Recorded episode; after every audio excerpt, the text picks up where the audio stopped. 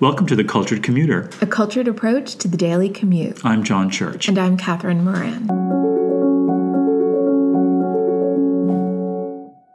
In this episode, we walk in the footsteps of those who sought their fortunes from the all knowing oracle at Delphi. In seeking answers from the mythic oracle, we delve into the Greek cultural ideals, which are the fountainhead of Western civilization. In ancient Greece, a little knowledge was a dangerous thing. This truth is visited again and again in ancient Greek culture. And where did you go for ultimate knowledge? The only place to go is the Oracle of Delphi. You know, it seems that ancient Greeks put great store in knowledge regarding their fate, and the sanctuary of Apollo at Delphi was the place to seek it. It was a long journey from Delphi, high up in Mount Parnassus in a remote part of Greece so, really, why would people make this journey of over 100 miles from both Athens and Sparta? You know, the reason people went there is really a mixture of fact and fiction. Going back to 1400 BC, the Oracle of Delphi was always seen as you know, one of the most important shrines in Greece. But the myth is that it was the sacred place of Gaia, who is the Mother Earth goddess, who is guarded by her son, who took the form of a python. And in myth, Zeus, the father of all gods, set two eagles in flight, one to the east and one to the west, and they crisscrossed over Delphi, literally the birthplace of Gaia, you know, the, the mother goddess. So Delphi is seen as the very center of the earth. The omphalos is the word used for that, meaning the navel of the world. Yeah, and Delphi was originally the site of worship for the Mother Earth goddess, but Apollo slayed her son Python in the form of a snake. Thus, it became the realm of the god Apollo. You know, you know suddenly, and the ancient goddess is overtaken by the male god. And yet, there's a lot of irony in all of this because Mount Parnassus is also the legendary home to the Muses, the nine daughters of Zeus, who whispered in men's ears as they created, you know, poetry, music, dance, history, and such. So there's always this dance between the genders in mythology in these stories, and it's embedded in Delphi. And the Muse's role as that interpreter, that, that conduit from the gods, is embodied again in the oracle at the shrine of Apollo, who is a woman and takes the name Pythia in remembrance of that original myth. And there's a famous uh, hymn to Pythia by Apollo himself, supposedly. right. Know, the god writes a hymn. The god writes a hymn. Here he says, you know, in this place I am minded to build a glorious temple, to be an oracle for men. And I will deliver to them all counsel that cannot fail, answering them in a rich temple. So people are coming from all over Greece to have their questions answered about their future by the oracle, who is considered to be this direct conduit to the god of Apollo, and around that grows a magnificent shrine. And this is a really important act because the Greeks believed that their fate was cast the day they were born, so that their fate could actually be seen. And the answers that the oracle gave you were considered wisdom or knowledge or insight into that fate.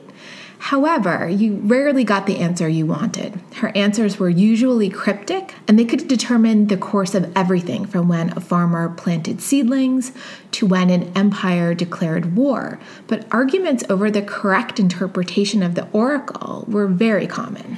It's interesting. The Greek culture is always about probing, isn't it? It is. Questioning. As you said, whether it's, you know, the flowers you should plant or the empire you should create. And the oracle seated in the very inner sanctum of Apollo's temple is the ultimate authority for those probing questions. So, as you approach the temple of Apollo high on the hill, she's in the very inner sanctum in a place known as the Adyton. She was seen by no one except the priests who brought her, let's say, the pilgrim's question. Someone makes a long journey. Right. Seeking knowledge, right? And you don't even get to see her. Yeah. You see her interpreter. Imagine the feeling of approaching that temple. It must have been so amazing.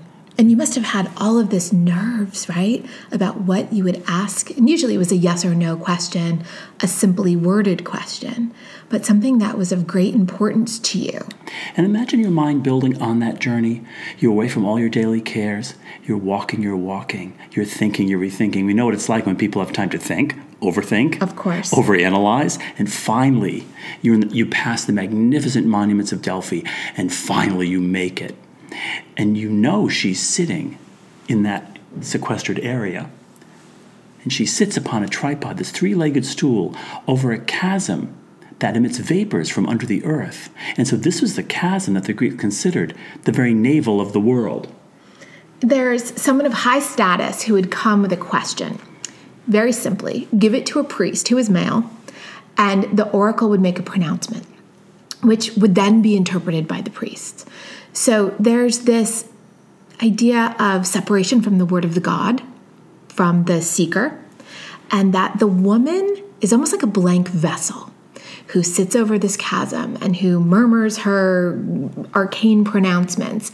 And it takes the mind, maybe, of a man, the priest, to interpret this. So it's woman as vessel, the messenger of the God, and really man as interpreter of the cryptic answer.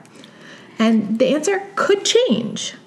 I think one, you know, one of the most famous examples of uh, predictions happened before the Battle of Salamis during the war with the Persians, this epic struggle between the Greeks and an invading foreign power. And it's when the Pythia first predicted doom uh, for the Athenians, and she said, The black blood drips from the highest rooftops.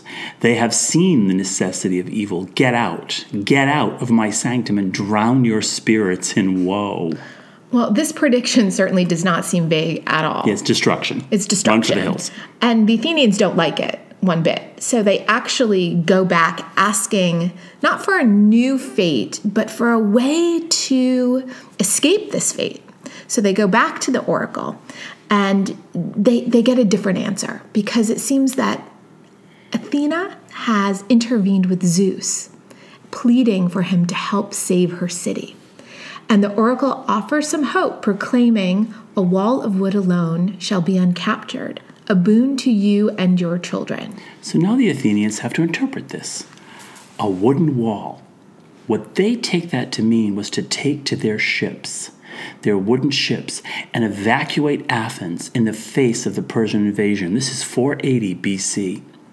They leave their city, the population takes to their ships, and they take shelter in the Bay of Salamis. The Persians destroy Athens, and the Greeks can see Athens going up in smoke in the horizon. But the Greeks lure the Persian navy with their hulking ships into that narrow Bay of Salamis, and the Greeks are victorious. They just they wipe out the Persian. The wooden fleet. wall works. They worked. This was the epic struggle that does unite all of these disparate Greek city states, they defeat the Persians and they listen to the oracle. They had to interpret it, but they listened. And because of victories like the one in the Persian Wars, Delphi becomes a fantastic showcase of art and treasury. All of the Greek states would send rich gifts to keep the oracle on their side. And maybe to show off a little bit who has the best monument, the best shrine. It's it's also evidence of proof. It's proof that what the oracle says is true, and also proof of the oracle's favor for your city state. And it finally comes to an end in the fourth century AD when newly Christian Rome forbade prophesizing. But let's visit Delphi in its heyday in the 5th century BC. So, on first arriving, you would come upon a sanctuary known as the Pronaos of Athena. Uh, this is the gateway to Delphi. It's set about a mile from the sanctuary, and there was a circular temple known as the Tholos. This was the precinct of Athena, the goddess of wisdom and war. Two things celebrated at Delphi. Right. Also by Greek culture in general. In general. And a female deity is welcoming you to the realm of Apollo, which he had taken from the Mother Earth goddess, Gaia.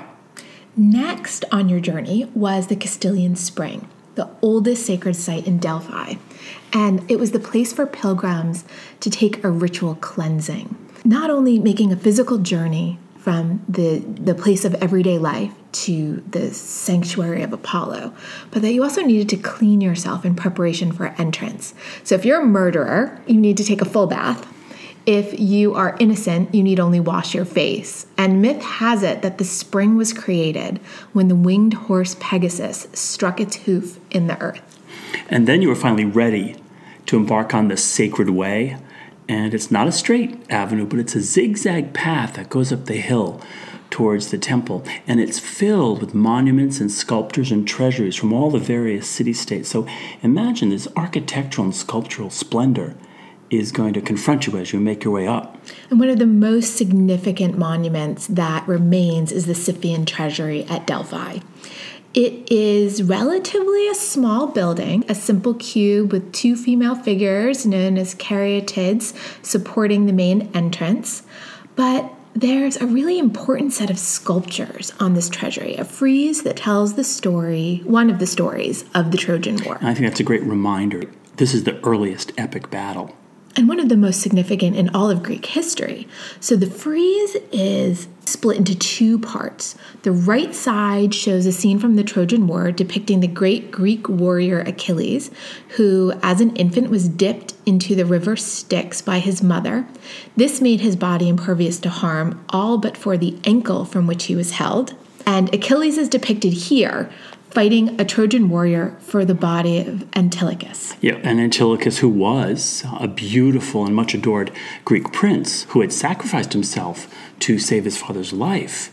And his death was at the hand of an Ethiopian king. And, and that death of Antilochus was predicted by the oracle. Another layer of proof. And it's a reminder of people walking along the sacred way that here's Greek history before you, here's the epic struggle, and here's the role of the oracle in this, the oracle you're about to seek. The role of her prediction in your future. And you know, on that frieze, the left side of the frieze shows, although it appears as a dynamic battle between warriors, who will be won by the strongest, there's something else going on. Right. The reality is the left side of the frieze depicts that the gods and goddesses on Mount Olympus are the ones really deciding the fate of this battle. And in fact, all things. So the frieze shows the gods and goddesses, but they're divided in their loyalties. They're not wholly on one side or the other.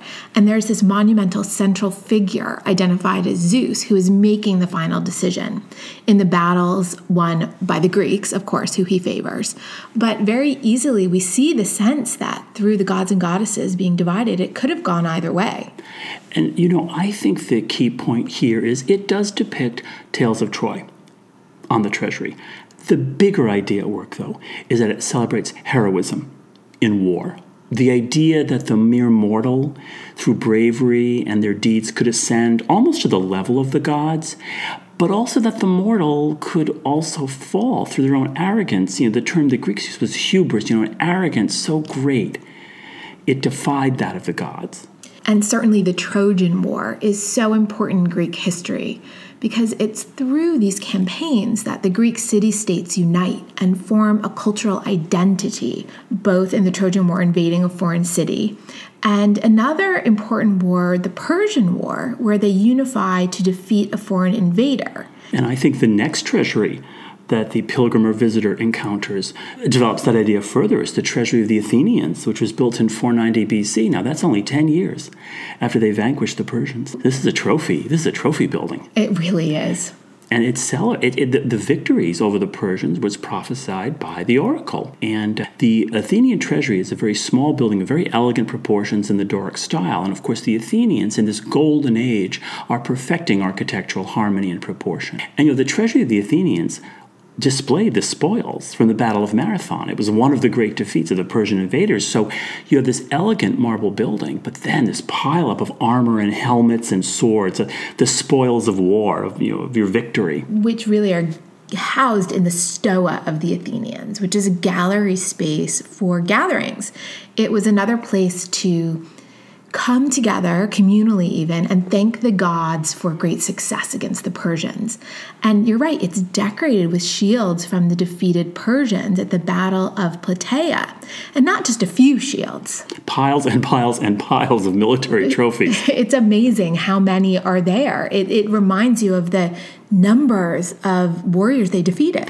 You know, as you're passing by these treasuries and also memorial tablets along the path, I mean, littered with sculpture, you're seeing the triumph of humans aided by the gods or aided by knowledge of the gods, but you're rising to somewhere higher now. Right. You're making way up that hill, and looming above you is the temple of Apollo. And that's one of the that's that's the important point in Delphi. This is the dwelling place. Well, it's the temple to the god, this the god of the sun, uh, Apollo himself. But it's the dwelling place of the oracle. And before you entered, there were two maxims carved on that temple front, and they're known as the Delphic maxims. One is know thyself. The second is nothing in excess.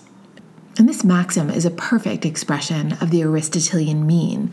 The Greeks really valued balance over all things, and the Aristotelian mean, knowing courage as the mean between cowardice and hubris, is exactly, I think, what this inscription, as you approach the oracle, was referring to. And know thyself is the basis of the Greeks probing, questioning, probing everything, asking everything. It's the basis of their culture. And a little bit about uncovering the fallacies that you might think about yourself or about others. In approaching the God, you had to be honest and forthright. This is a virtue and it can also lead to great trouble, you know, that search for knowledge and nothing in excess. Also, when when excess goes too far, you have that ultimate sin in Greek culture, hubris. That's right. You've gone too far. There's one other third pledge, which is a bit more of a mystery, and it says, Make a pledge and mischief is nigh. It sometimes is interpreted as, you know, making a pledge comes from madness. These maxims do distill the essence of Greek culture. This last one is a mystery, like the oracle's pronouncement itself, Right. because it, it can be misinterpreted in But many also, ways. I think a little bit of the frustration of trying to get a straight answer out of the Yes. oracle. you know, is it avoiding mischief or is it a, a reason for mischief? And I guess fate will let us know eventually. Eventually, we'll find things. out. One figure I think from Greek history who exemplifies all of this is Socrates. And the Oracle of Delphi famously proclaims Socrates the wisest man in the world. And I think wisdom is another important element. She doesn't say he's the smartest or the most intelligent. Rather, she decrees that he's the wisest man in the world.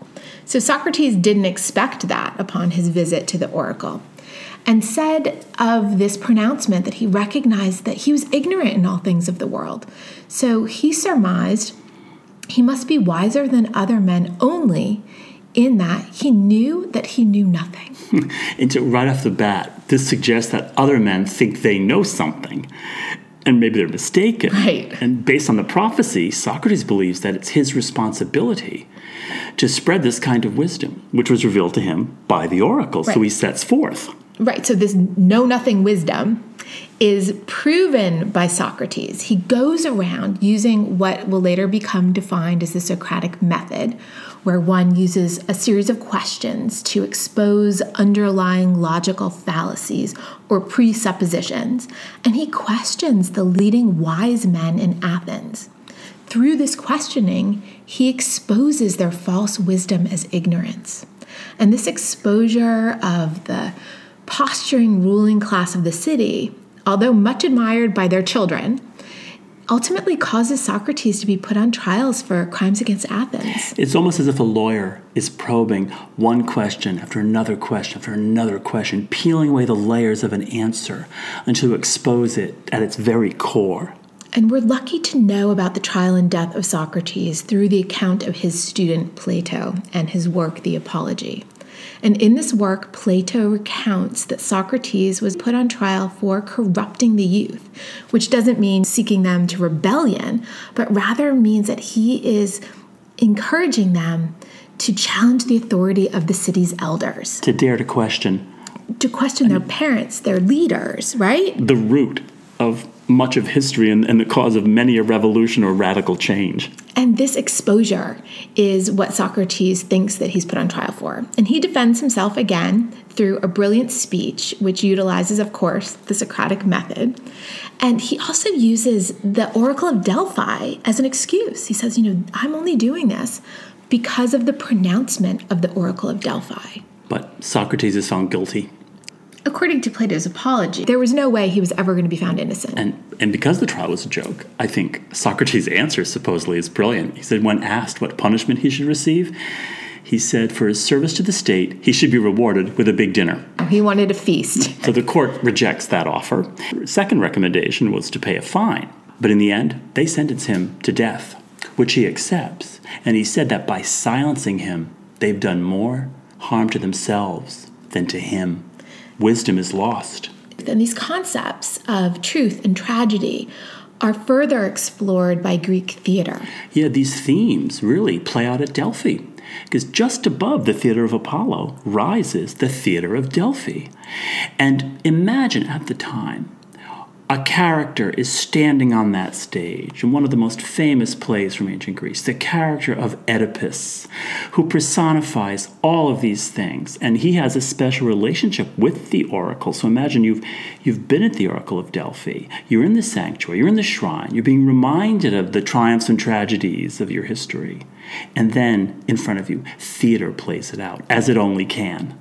In the center of this Greek tragedy, Oedipus, is the Oracle of Delphi, whose pronouncement most famously to Oedipus is that he would murder his father and sleep with his mother. But the actual words of the Oracle went as follows Woes, lamentations, mourning, portents dire. To wit, I should defile my mother's bed and raise up seed too loathsome to behold, and slay the father from whose loins I sprang? Oedipus wasn't originally written by Sophocles. In fact, it's a very old story from Greek history. So the Greeks would have known the story before they even witnessed it on the stage. Oedipus is born the son of a king, and they take him to the oracle to find his fate. The oracle decrees that Oedipus will kill his father and sleep with his mother. Clearly displeased by this pronouncement, the king and queen take the young child to the woods, where they bind and pierce his feet and ultimately abandon him. Of course, the shepherd takes him off to another land where he's raised as the son of the king and queen until one day a seer tells him at a party that his fate is to kill his father, sleep with his mother. Oedipus doesn't like this fate, so decides to go as far away from his mother and father as he can. Escaping fate, so to speak? That's what he tries to do, to outrun his fate, and he runs right back into the arms of his biological parents, who too, in abandoning him originally, were attempting to outrun their fate. He dispatches his father on a bridge and comes into town, solves the riddle of the Sphinx, and marries the queen. Through a series of Greek tragic events, all of this is revealed in the play Oedipus the King. So Oedipus finds that he can't outrun his fate. And in fact, that moment of discovery, that moment of realization, is memorialized by Oedipus saying, Oh, woe is me! Methinks unwittingly I laid but now a dread curse on myself. It is a performance oriented culture. It is. Ancient Greece. The art, the architecture, you know, the sculpture, and now the theater. And this idea, too, that even if you're the king, you can't outrun your fate. So, whatever the oracle tells you is really, really going to come true, no matter what you do to try to prevent it. Even taking yourself away from the person who the oracle you think has prophesied that you'll kill doesn't work. So, if the king doesn't have any hope, what hope is there for you? The theater isn't just about storytelling. We see bigger ideas like fate and heroism all play out in a performance based culture, which is evinced again through the Pythian Games. The Pythian Games that were held at Delphi, named for the oracle. The games were based on competition in music and poetry. Later on, athletic competitions were added. These really represent two aspects of the Greek ideal, you know, a sound mind and a sound body. And the Greeks believed that their gods took human form, and the form that they took was athletic. So they did feel that the more athletic they could make their own bodies, the closer to godlike they became. So this kind of sport makes sense. Winners wore wreaths made from laurels. In the city of Tempe in Thessaly, where Apollo was said to have picked laurel on his way to Delphi. But of course, there's a story about Apollo's laurel wreath. Oh, and how? And it is the story that looms through history the story of Apollo and Daphne. It's a tale of a god Apollo, who suffers from hubris. Because as one of the most beautiful and talented of gods, Apollo had women who swooned for him. Any he, woman would. He could have anything he wished, until he insulted Cupid. He said Cupid was too young to be playing with bows and arrows. so, in revenge, Cupid shot Apollo with a golden arrow, making him fall in love with the first woman he would see. Cupid then shot the wood nymph Daphne with a lead arrow, making her repulsed by the first man she would see. Of course, as fate would have it, Apollo and Daphne see each other. He pursues her, she runs from him. He had never been so smitten by any woman, and she'd never been so repulsed. At the moment he sees her, Daphne begs her father, the earth god, to save her. Her father turns her into a laurel tree, frozen forever in time, you know, sitting for all eternity in the woods, and, you know, and ashamed of his behavior. Apollo wears a laurel wreath in his hair for the girl that got away, for the woman that made him see the price of his own vanity. If only Apollo had consulted his own oracle. After a decree by Theodosius in 393 CE, all pagan shrines were closed, and Delphi's grand navel of the world became a myth.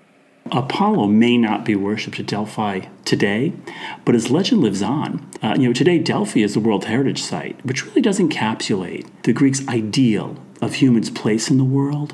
You know, Delphi was always a place of mystery, of an oracle who spouted riddles that could be unlocked to tell of a person or a whole nation's fate. And the oracle really or the myth of the oracle really keys into our desire to know the future, which is an eternal, universal concern. So, on that remote summit in central Greece, overlooking the mighty Mount Parnassus, you might still be able to hear the whisper of a god in the ear of a long lost oracle among those ruins. Thank you for joining us. Please subscribe to our podcast where we will continue to connect the big ideas and small details that shape world culture.